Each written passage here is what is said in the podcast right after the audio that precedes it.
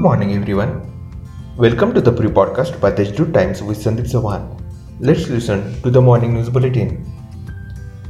A surge in religious tourism is reported for the last 2 3 days due to Diwali vacation.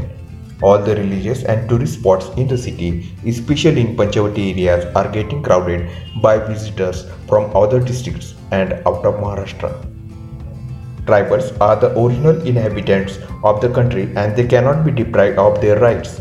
It is the responsibility of every citizen to respect their rights, said MP Sharad Pawar while speaking at the Bhumi Pujan ceremony of National Memorial of Krantivir Raghoji Bhangre and inauguration of Tribal Cultural Festival at Wasoli in Igatpuri Taluka under the National Tuberculosis Elimination Program, an active search operation to identify people suffering from TB is being carried out in the district from today.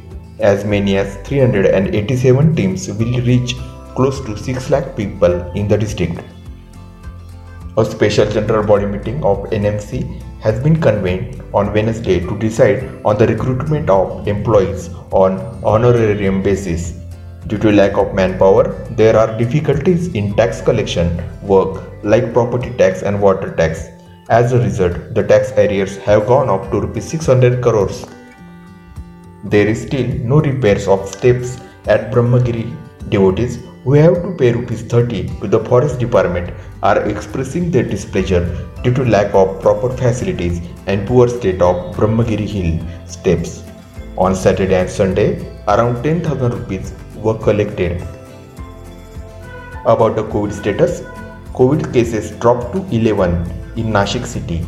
A total of 38 new cases detected in the district, while 66 patients recovered and no death reported. That's all for today's important news. For more, visit to the Institute website.